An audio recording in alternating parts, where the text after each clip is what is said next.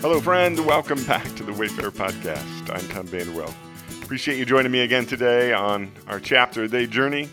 Genesis 42 is where we find ourselves, and it was verse 6 that resonated with me. It says, Now Joseph was the governor of the land, the person who sold grain to all its people. So when Joseph's brothers arrived, they bowed down to him with their faces to the ground. Today's podcast is entitled Both and Family. There was a period of time in my 20s and early 30s when I did a deep dive into my family history. I investigated both my father's and my mother's family lines. I talked to my parents, grandparents, great aunts, and uncles. I asked many questions about relatives I knew really nothing about. I heard many fascinating stories, and I learned a great deal.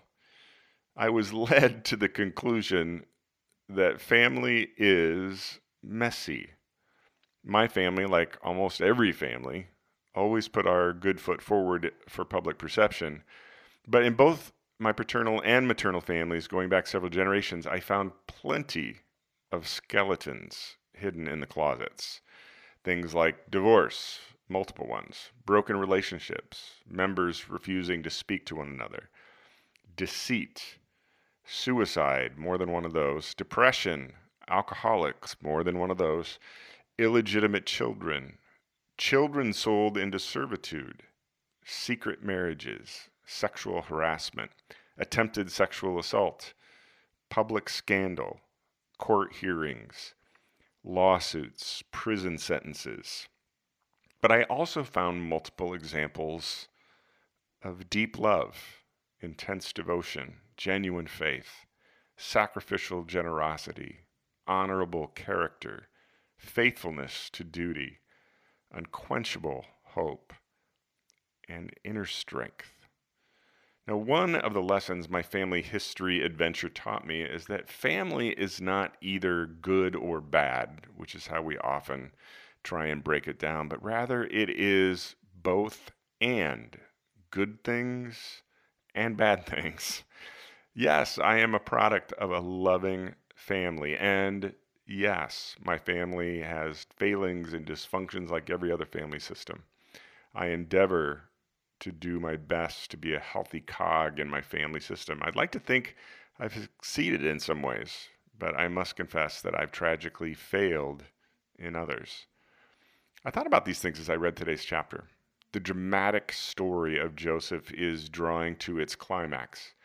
Everything begins to work together for good in Joseph and his family. Israel and his sons are starving in Canaan because of the severe famine that was predicted by Joseph in interpreting Pharaoh's dream. That was yesterday's chapter. The same brothers who almost killed Joseph sold him into slavery because Joseph told them of a dream in which they bowed down to him. Well, they now arrive in Egypt to buy food and they bow down to him. The dream is fulfilled just as Joseph described 13 years earlier.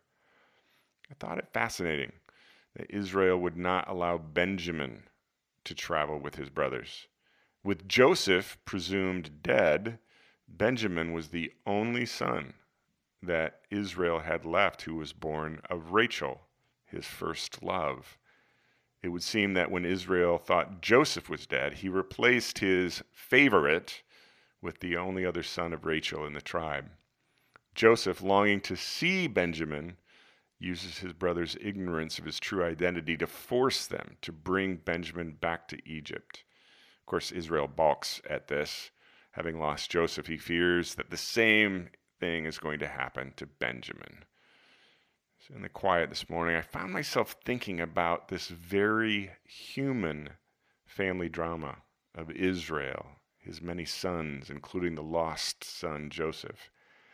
Yes, it's a tragic story fraught with flawed characters and tragic choices and dreadful circumstances. And it's also a beautiful story of redemption, salvation, and God weaving these flawed human beings into a larger story, the great story of God's redemption of all things. And this gives me hope for my own family story, which when I really dug in to look at it objectively, I found to have its own flawed characters, myself included, tragic choices, my own included, and dreadful circumstances, some of my own included. Along my journey, I've discovered that God has redemptive purposes for me and us as well. And on this eve of Thanksgiving, I'm really grateful for that. I hope you, wherever this finds you, have a great Thanksgiving holiday. We'll be taking the uh, Friday off, and we'll be back here on Monday. Take care.